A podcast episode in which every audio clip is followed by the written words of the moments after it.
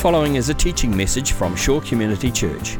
For more information on Shore or our teaching resources, visit www.shore.org.nz.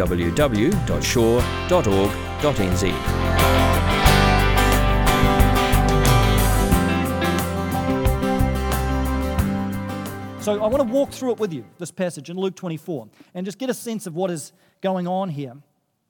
First thing we read in this passage on the first day of the week, uh, which was Sunday, very early in the morning, the woman took the spices they had prepared and went to the tomb. So, this group of women who were followers of Jesus, helpers of Jesus, they take these spices uh, to embalm the body of Jesus and they go to the tomb. Now, when you think about the tomb of Jesus, where, where he was laid, we want to get the right image in our mind here. Sometimes we think of this really big, elaborate kind of structure, this huge tomb. Uh, and, and certainly, if you go today to the place where Jesus is believed to be buried, or the tomb where Jesus was, uh, that's the impression you get. It's this incredibly elaborate structure. It's in the Church of the Holy Sepulchre in Jerusalem.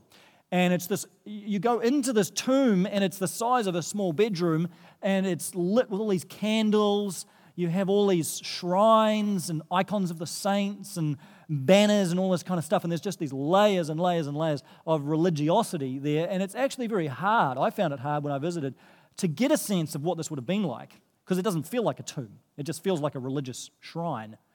Um, the kind of tomb that Jesus was buried in is more like this next picture just a simple cave or cavern that was cut into the side of the ground reasonably small. I mean, it would have only been big enough to get the body in and maybe one or two people kind of hunched over in there. It would have been small, it would have been tight. Nothing ostentatious about this, nothing elaborate, nothing showy. It was simple, it was low key, it was humble. That's the kind of place where Jesus' body was laid after he was crucified on the Friday.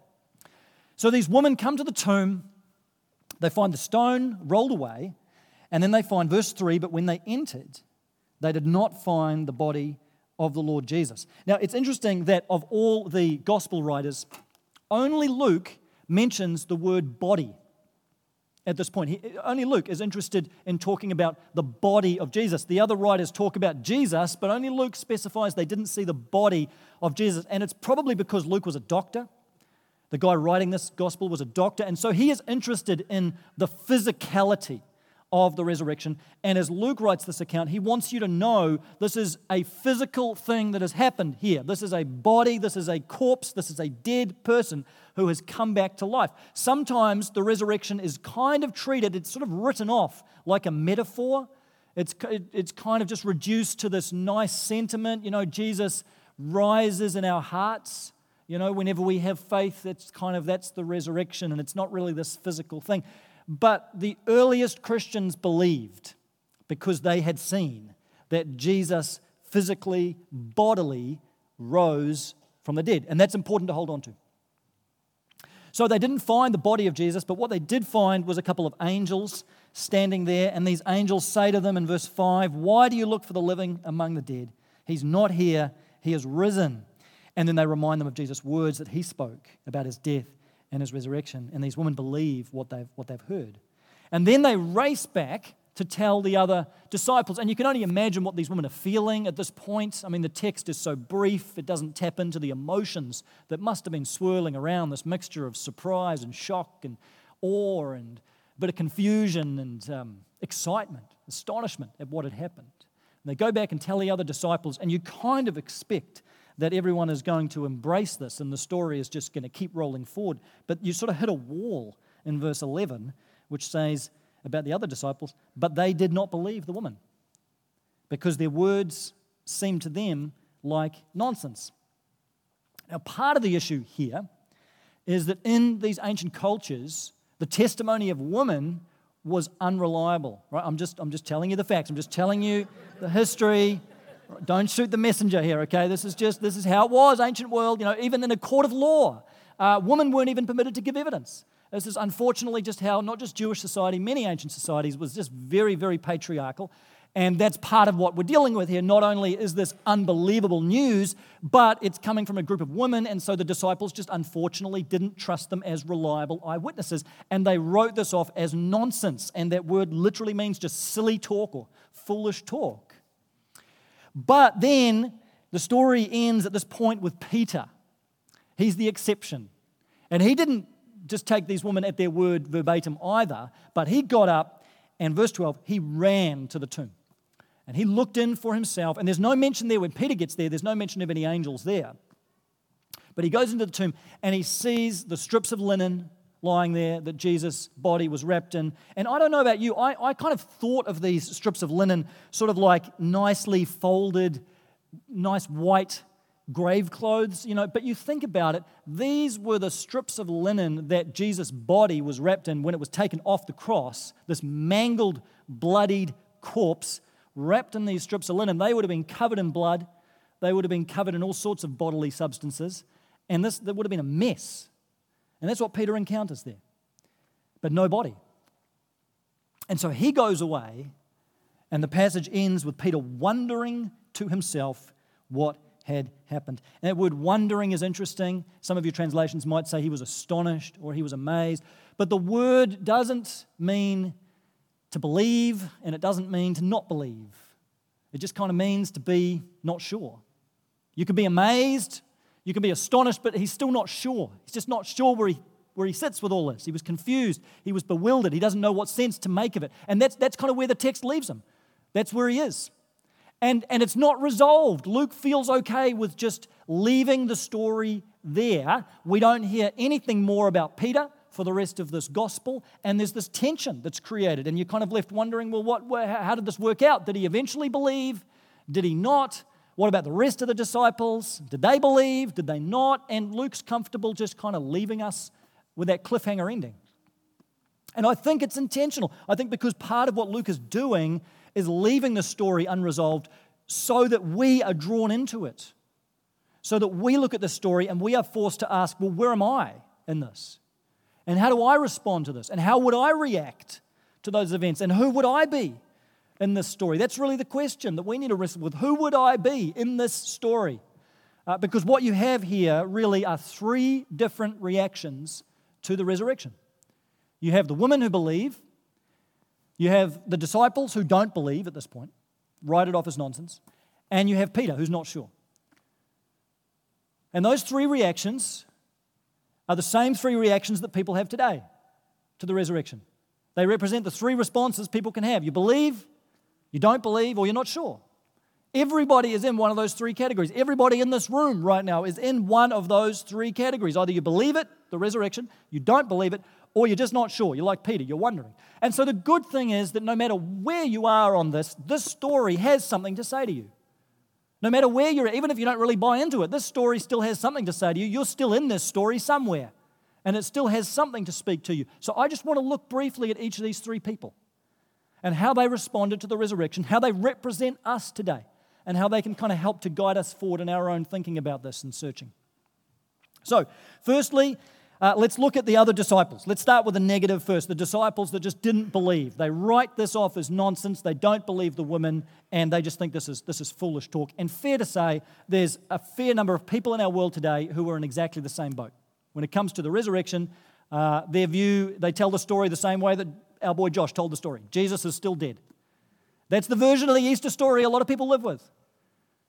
That's the, that's the way a lot of people think about Jesus. That's the way a lot of people think about the Easter story in our very secular culture. For a lot of people, Jesus is still dead. He might have been a good guy. He might have been a great moral teacher. He may have been a good example to follow. But at the end of the day, he died. That's unfortunate. Maybe that was bad timing. But he is still dead.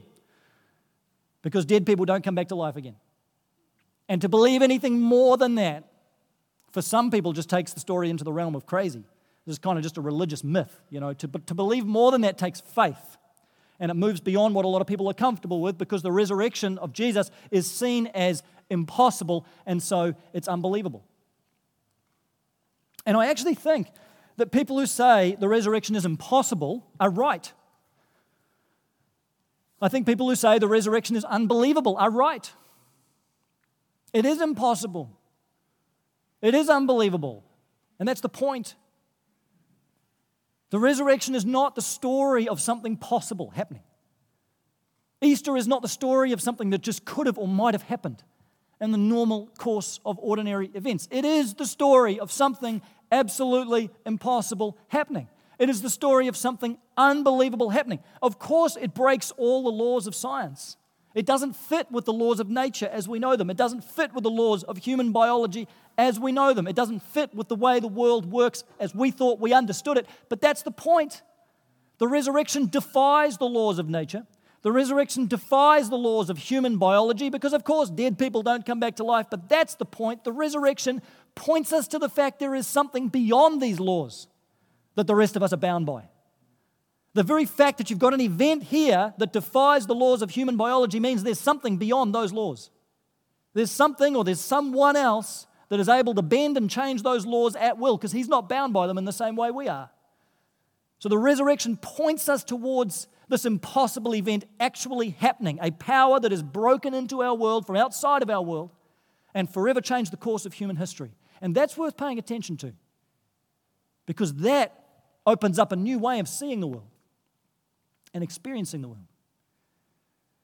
See, the resurrection is only nonsense if you live with a closed universe view. If you live with a closed universe view, then you believe this material world is all there is. Uh, what we can see and touch and observe and stick under a, a microscope, that's all that exists. That's a closed universe.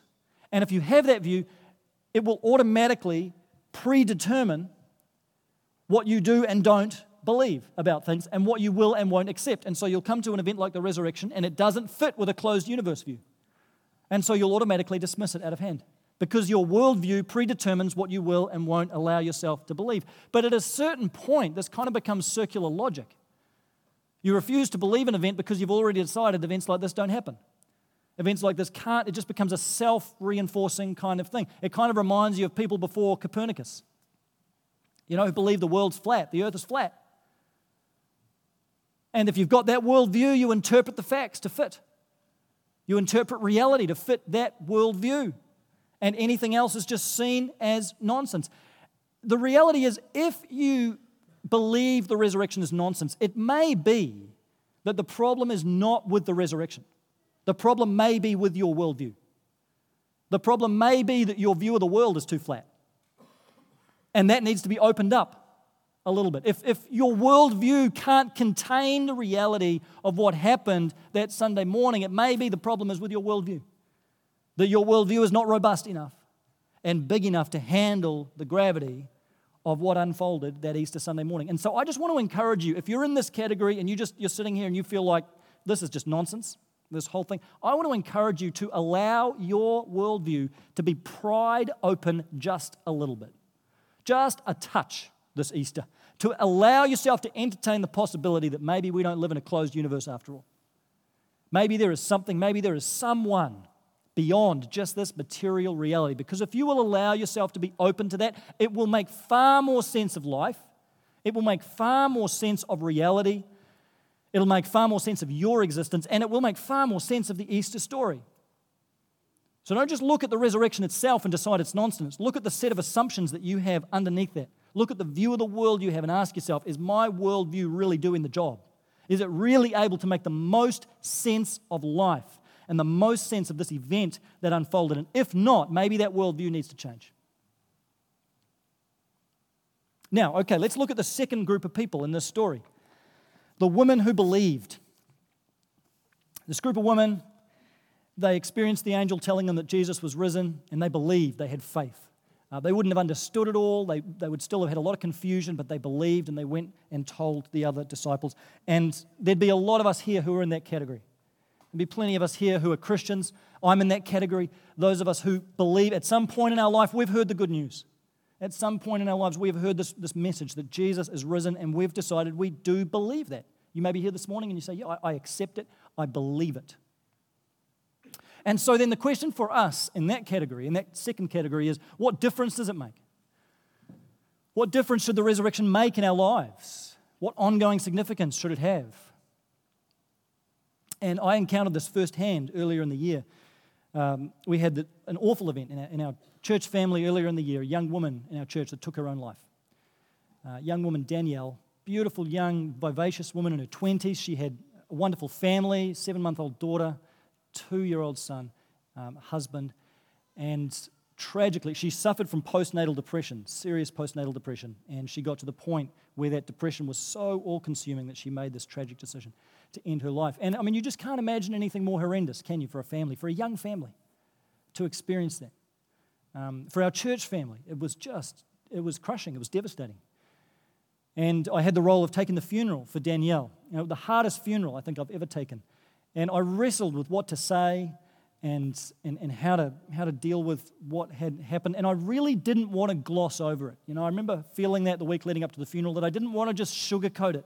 I didn't want to just kind of pretend like everything was all okay. I wanted to name the brokenness and the awfulness of that situation. And so I tried to do that in the funeral and just talk about the awfulness of what had really happened here without just hiding that fact. But at the same time, Danielle had a faith. She had a genuine faith. And even in the midst of that depression, she had a faith because she believed. She believed what we're talking about this morning. She believed that this event that we're reading about and talking about, she believed this really happened. She believed that Jesus was risen from the dead. And that changed things. It didn't mean that she didn't struggle with mental illness, clearly. It didn't take away her depression. It didn't take away the severity of that experience. But it meant that in the midst of that, because Danielle had that faith, because she believed, she knew that Jesus was alive, she knew that Jesus was with her. And the difference it made is that even when she struggled to hold on to God, He was still holding on to her. Jesus is alive, and he was still holding on to Danielle right through that whole time. I remember at the funeral, um, we read out a passage of scripture from Romans 8. Let me just read it to you because it speaks into her situation and ours. Do you think that anyone is going to be able to drive a wedge between us and Christ's love for us? There is no way.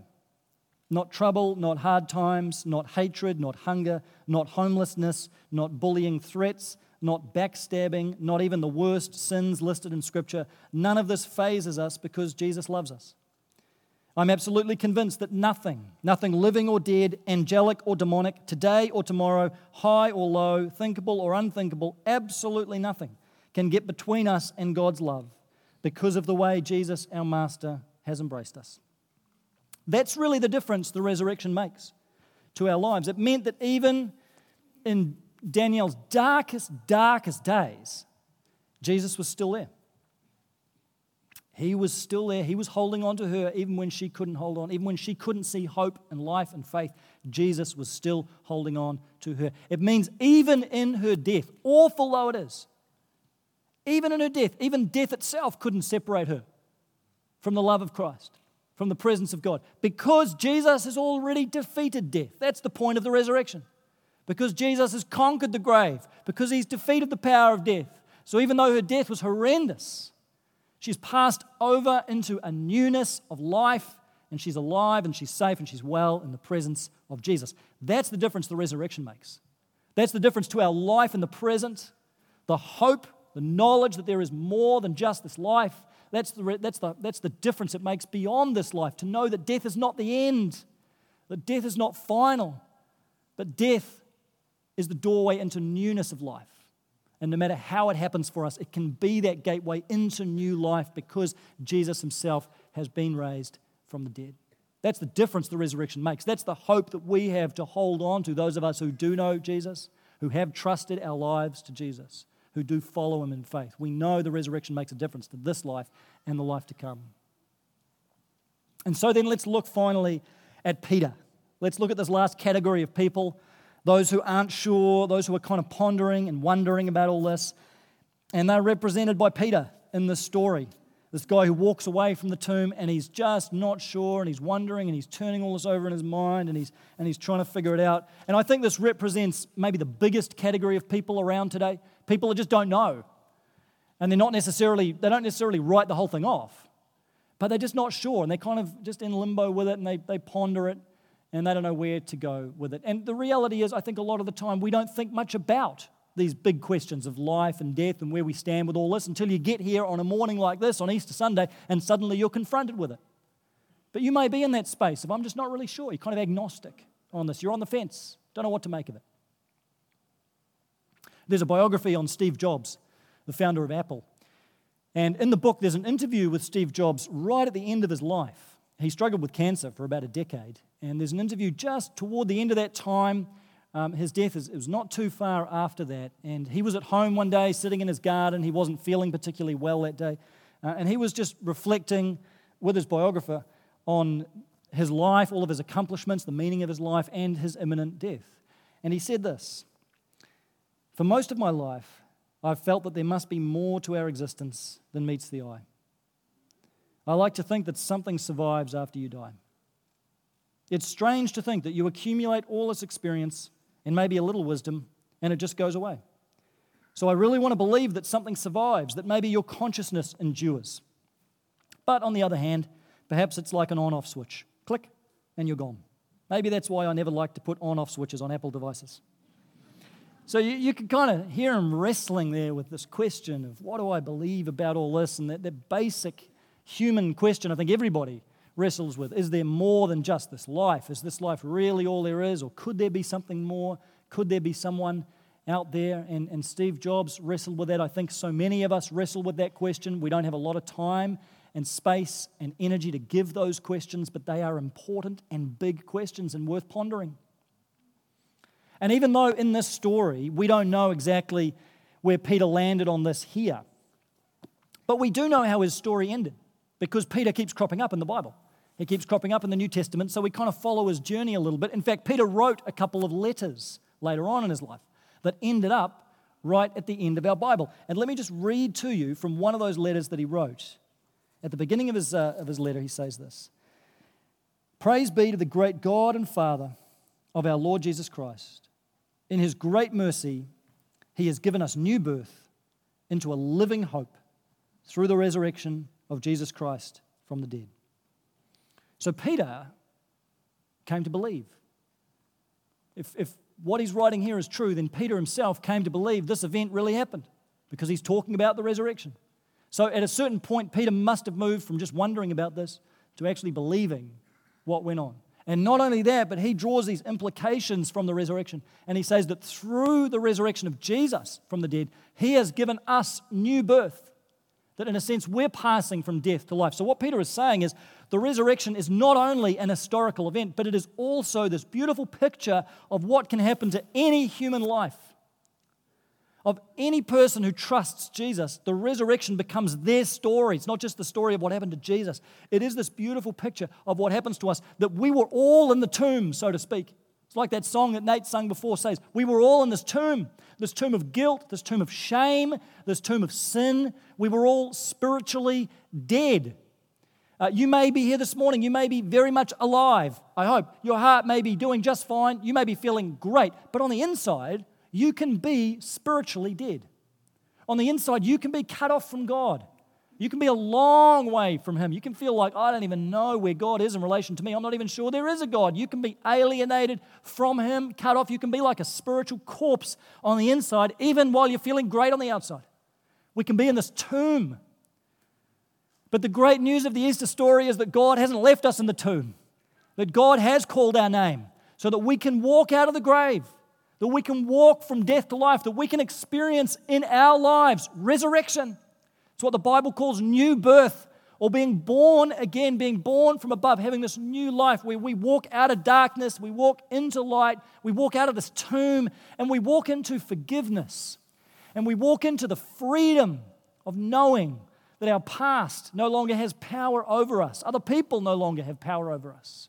But our lives belong to God and we walk in the freedom of knowing that we are friends of God and we have peace with God and eternal life awaits us after this life is over.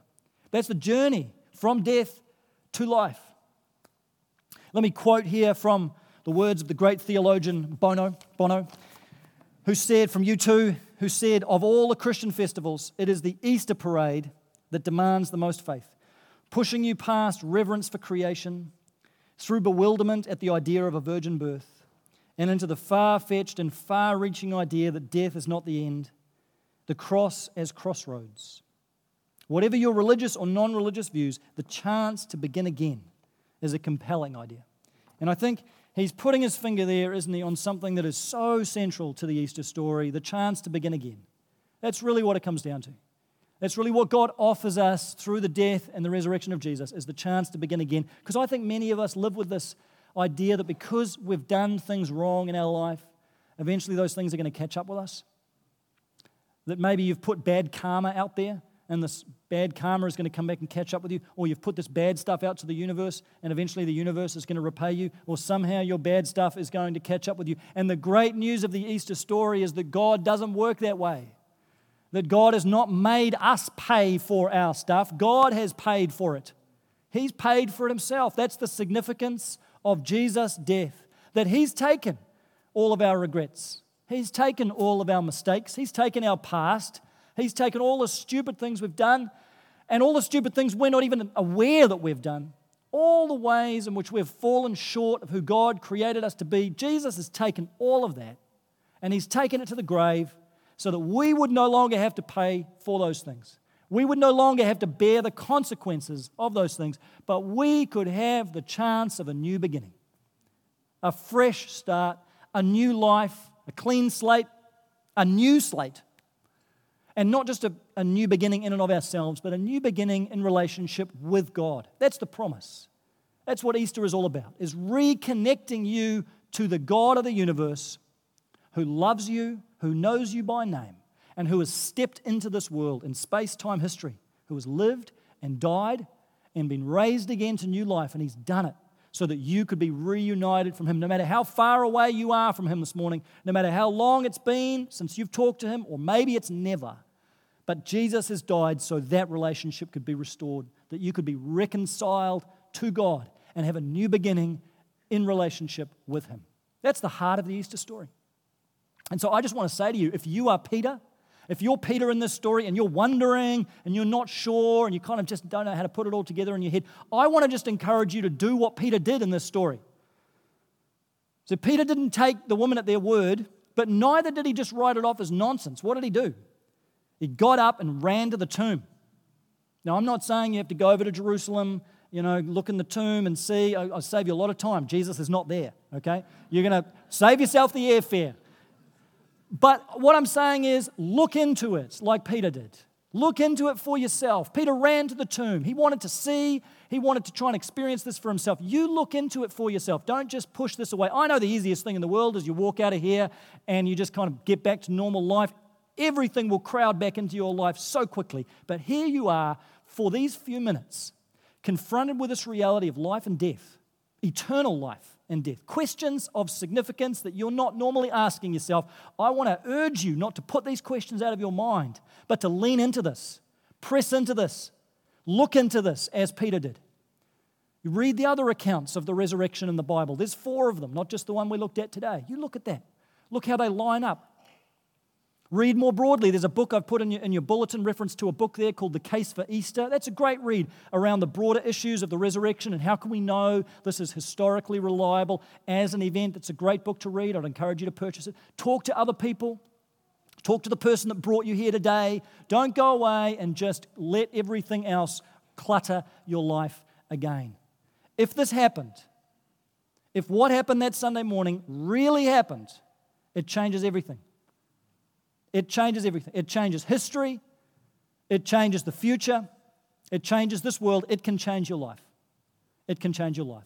And so press into that. Keep searching, keep looking, keep talking, keep investigating. You will find the risen Jesus, I guarantee you.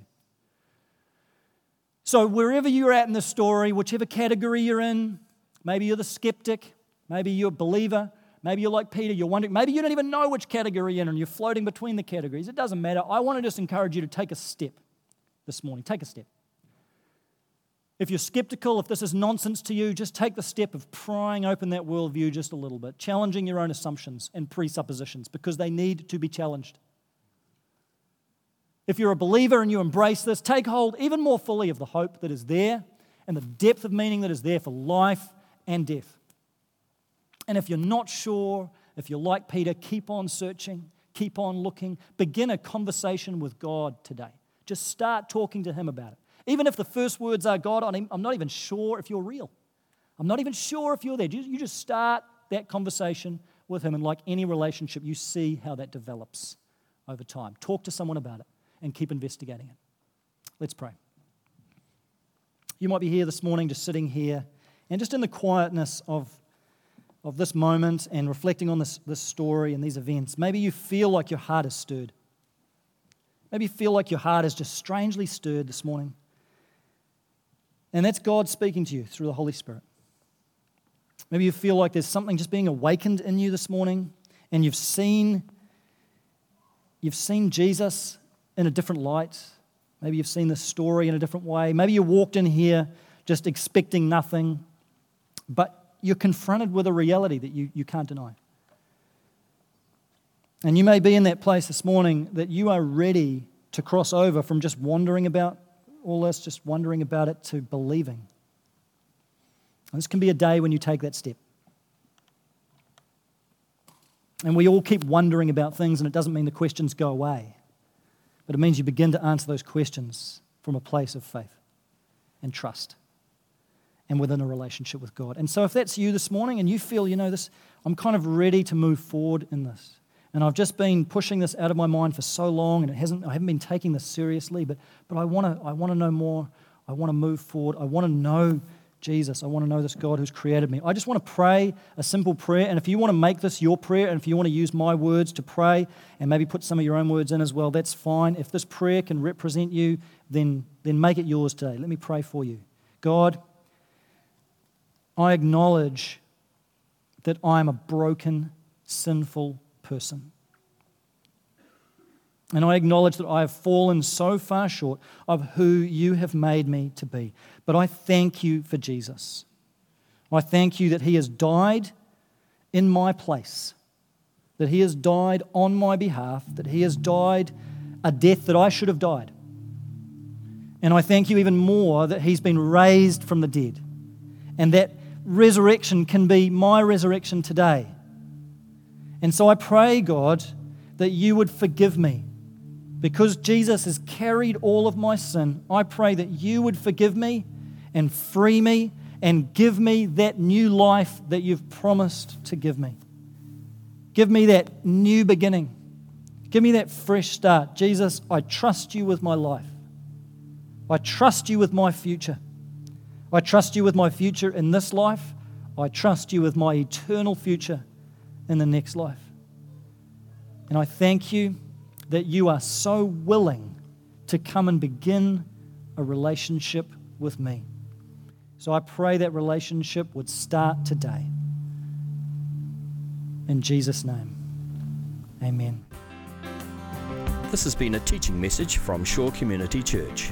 For more of our teaching resources, or to donate to our teaching resource ministry, or for more information on Shore Community Church, visit www.shore.org.nz.